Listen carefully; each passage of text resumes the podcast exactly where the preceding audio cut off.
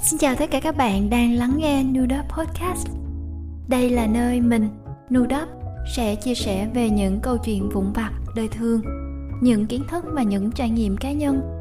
Hy vọng qua mỗi số podcast mà mình chia sẻ, chúng ta sẽ cùng nhau tích tiểu thành đại, tô điểm thêm những màu sắc tích cực và có những phút giây sống chậm đi giữa thời đại số.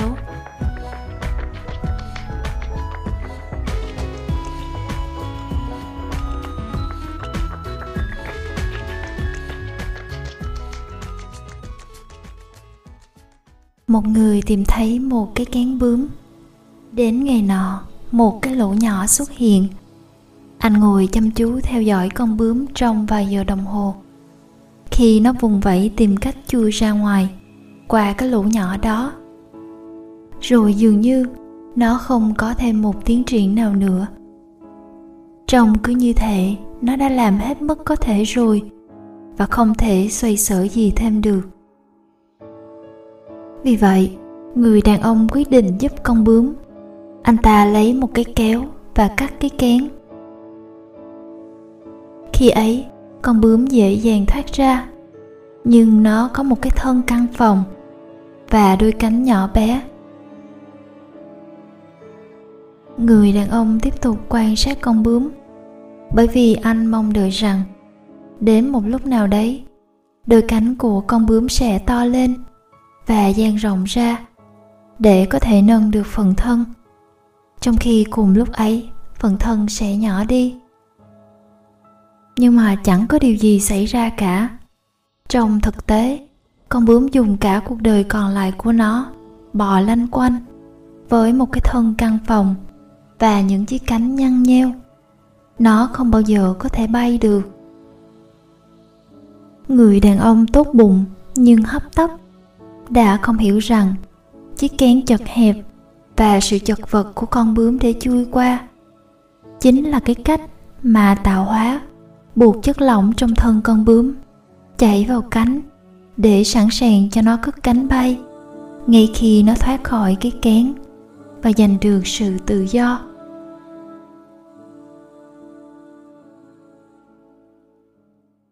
Xin chào các bạn một lần nữa đang đến với Nudo Podcast. Bạn vừa nghe mình đọc câu chuyện về một chú ngài muốn hóa bướm.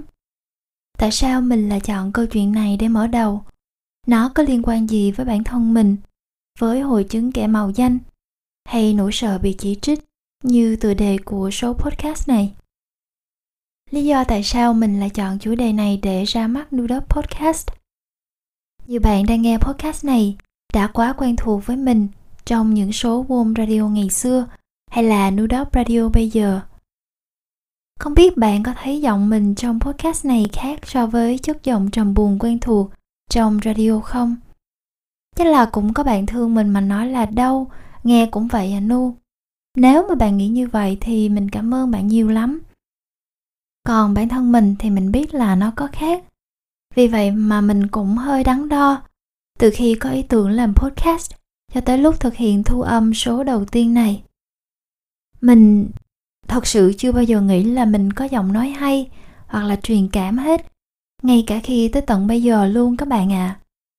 lúc mình bắt đầu làm radio trước khi đến với Wom thì mình chỉ nghĩ là để cho mình thỏa mãn cái đam mê được giải bày của bản thân mà thôi bản thân mình là một người hướng nội, nên mình hay ví von mình như chú ngài, nằm cuộn tròn trong chiếc kén ở câu chuyện trên mình phần lớn sống trong thế giới nhỏ bé hay còn gọi là vùng an toàn của bản thân.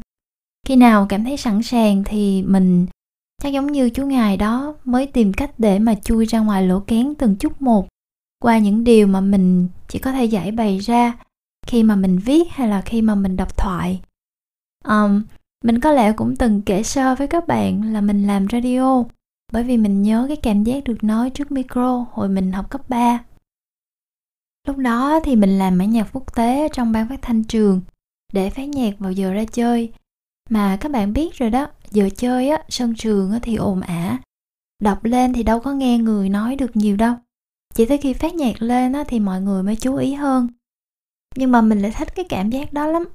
Cái cảm giác kiểu như được tâm tình với rất nhiều người mà lại cảm giác an toàn bởi vì thật ra thì nhiều khi chẳng có ai nghe mình kỹ hết rồi mình tốt nghiệp cấp 3 mình đi du học.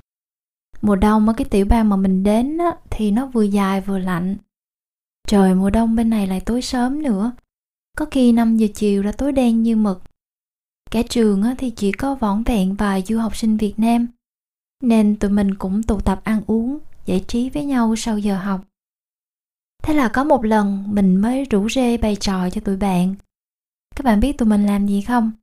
Tụi mình viết kịch bản mà chủ yếu là góp nhặt những cái bài viết trên mạng á.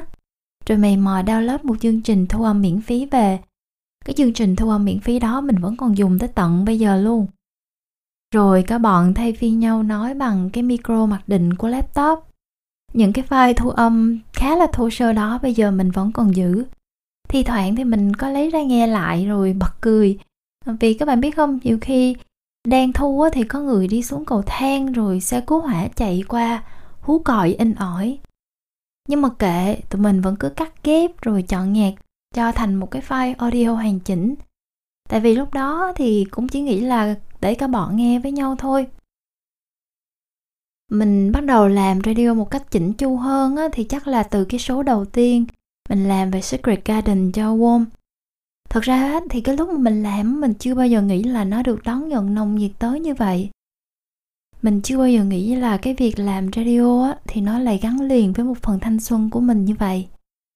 Chú ngài trong mình lúc đó mình cảm thấy như là cái thế giới ngoài kia thật là đẹp đẽ và mình muốn được thoát ra nhiều hơn khỏi cái chiếc kén của bản thân mình để mà mình bay lượn trên bầu trời và trong cái quá trình đó thì như trong câu chuyện các bạn đã biết ngài ta đã trải qua biết bao nhiêu là khó khăn và vất vả với mình á, thì chắc một trong số những cái điều đó thì giống như cái việc đó là mình trải nghiệm cái hội chứng kẻ mạo danh về giọng nói của mình vậy. Thì cái hội chứng kẻ mạo danh hay giả mạo tiếng anh nó còn gọi là imposter syndrome. Như cái tên gọi của nó đây là một cái thuật ngữ để miêu tả những cảm giác không thích hợp mà những người thành công thường có. Thuật ngữ này theo mình tìm hiểu thì được tạo ra vào năm 1978 bởi hai nhà tâm lý học lâm sàng như một cách mà để họ mô tả cái sự quan sát của họ trên nhiều phụ nữ thành công. Nhưng mà khi mà họ nghiên cứu thì những cái người phụ nữ này cho biết là họ cảm thấy không xứng đáng với cái thành công của bản thân. Đây không phải là một cái tình trạng bệnh lý hay là những cái rối loạn tâm lý gì hết. Um, hiểu một cái cách đơn giản á, thì chúng ta sẽ cảm thấy như là mình là một cái kẻ gian lận khi mà đạt được một cái thành công nào đó thì với bản thân nu á càng làm radio càng được các bạn đón nhận khen ngợi về cái chất giọng mình trong việc đọc radio. Càng đọc được cái lời nhắn nhủ cảm ơn hay là những cái lời tin nhắn rất là dễ thương như là à, muốn gặp nu ở ngoài đời quá ước gì mình có một người bạn gái nói chuyện ngọt ngào như nu. Thì các bạn biết không bên cạnh cái cảm giác vui sướng á, thì cái cảm giác bất an và sợ hãi nó cũng xuất hiện ở trong mình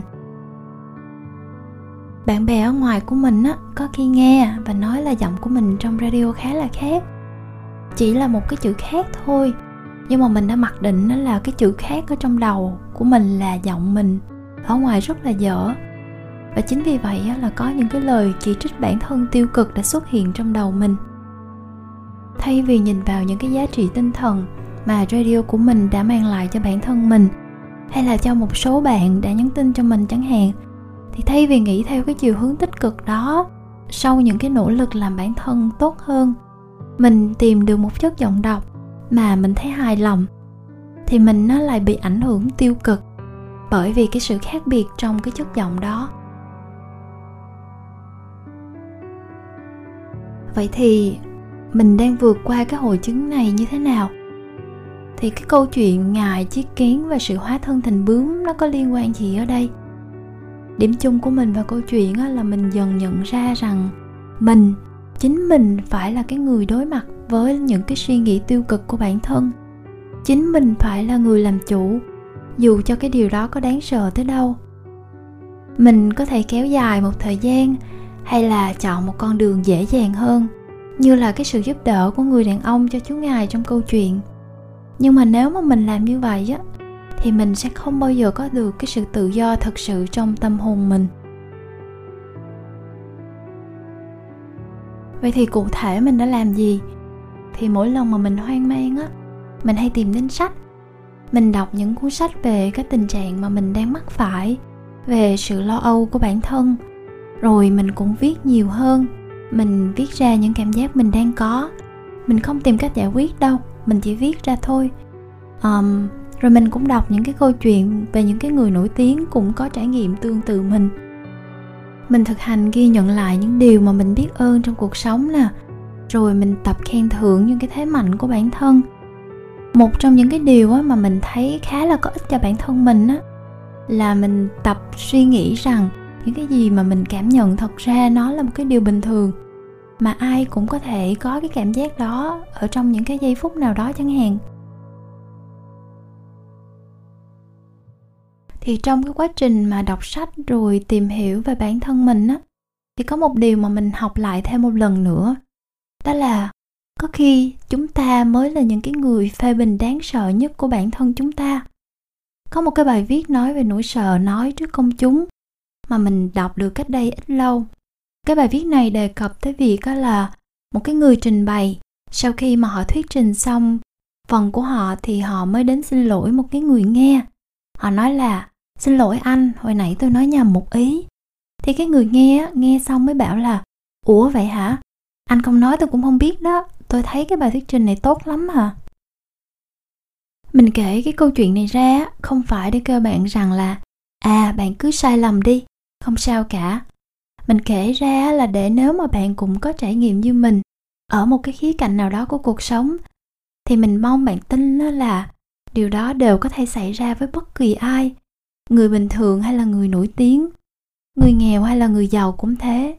Và có khi á, là chẳng có ai để ý tới cái điều nhỏ nhặt đó hết ngoại trừ bản thân chúng mình. Có một cái câu nói nữa mà mình khá là tâm đắc đó là đôi khi bạn cần phải đối mặt với nỗi sợ để mà vượt qua nó. Mình nghĩ đó là một trong những cái lý do thôi thúc mình muốn làm podcast. Tại vì khi mà mình làm podcast á, thì mình sẽ được dùng cái giọng mà mình hay nói cái hội chứng kẻ màu danh nó theo mình nhiều năm quá rồi. Cho nên nó là mình muốn gửi lời chào tạm biệt nó. Mình muốn nói với nỗi sợ của mình đó là mình vẫn sẽ làm radio. Mình sẽ vẫn muốn thử sức với podcast nếu như mà còn người nghe mình. Tại vì cái điều này là điều mà bản thân mình yêu thích, là một trong những điều mà đóng góp vào cái vòng tròn ikigai của mình. Mình có rất là nhiều dự định và ý tưởng mà mình muốn chia sẻ với các bạn qua việc nói, qua việc đọc. Thay cho lời kết của podcast này á, mình muốn gửi tặng bạn một cái trích đoạn trong bài viết những suy nghĩ về việc viết của elizabeth gilbert. Đây là tác giả của quyển sách bán chạy một thời, ăn cầu nguyện và yêu. Nếu mà bạn nào đã từng đọc rồi, mình cảm ơn chị phi nghiên đã giới thiệu với mình về bài viết rất là hay này.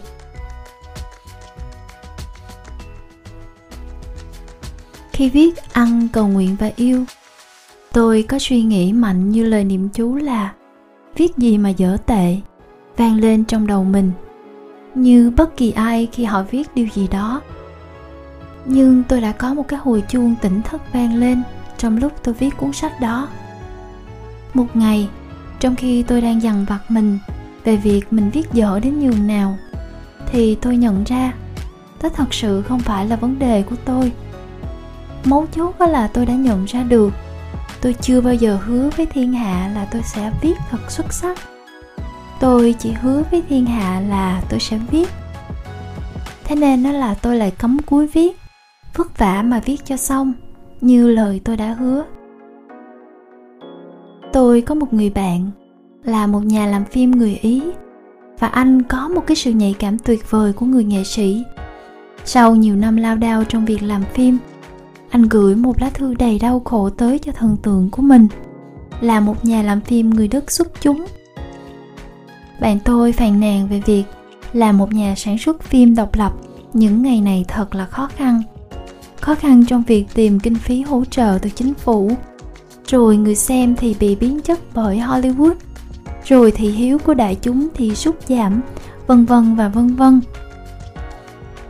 nhà làm phim người Đức mới viết một lá thư riêng cho bạn tôi cùng với những lời như thế này. Anh ngừng than vãn đi. có phải lỗi của thế gian đâu khi mà anh muốn làm một nghệ sĩ?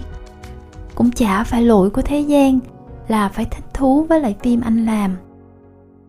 Thế gian á, cũng chả có cái trách nhiệm á, là phải chi trả cho những ước mơ của anh. Không có ai muốn nghe mấy cái này hết á. Muốn á, thì anh có thể đi chôn một cái máy quay nếu cần nhưng mà anh đừng có than vãn nữa, và hãy tiếp tục làm việc đi. Thế là tôi cứ lặp đi lặp lại những cái lời đó với bản thân. Mỗi khi tôi bắt đầu cảm thấy oán hờn, cao ngạo, hay là muốn hơn thua, hay là vô ơn với việc viết của mình. Có phải lỗi của thế gian đâu, khi mà bạn muốn làm một nghệ sĩ. Nên tiếp tục làm việc đi. Lúc nào cũng vậy, sau tất cả mọi chuyện điều quan trọng chỉ là điều này và luôn luôn là điều này. Tiếp tục làm việc đi. Con đường này là con đường dành cho những người đầy dũng khí và kiên định. Bạn phải tìm được lý do khác để tiếp tục làm việc hơn là chỉ có khát vọng được thành công hay nổi tiếng. Cảm ơn bạn đã nghe những cái lời tâm sự trải lòng của nu. Thì mình hy vọng là qua câu chuyện này cũng như là những những chia sẻ và những điều mà mình đã học được có thể giúp bạn phần nào. Uhm, nếu bạn tìm thấy mình trong những lời mà nu đã nói thì nu hẹn gặp lại bạn trong một số podcast hay một số radio tiếp theo nghe. Tụi mình lại cùng nhau sống chậm đi giữa thời đại số.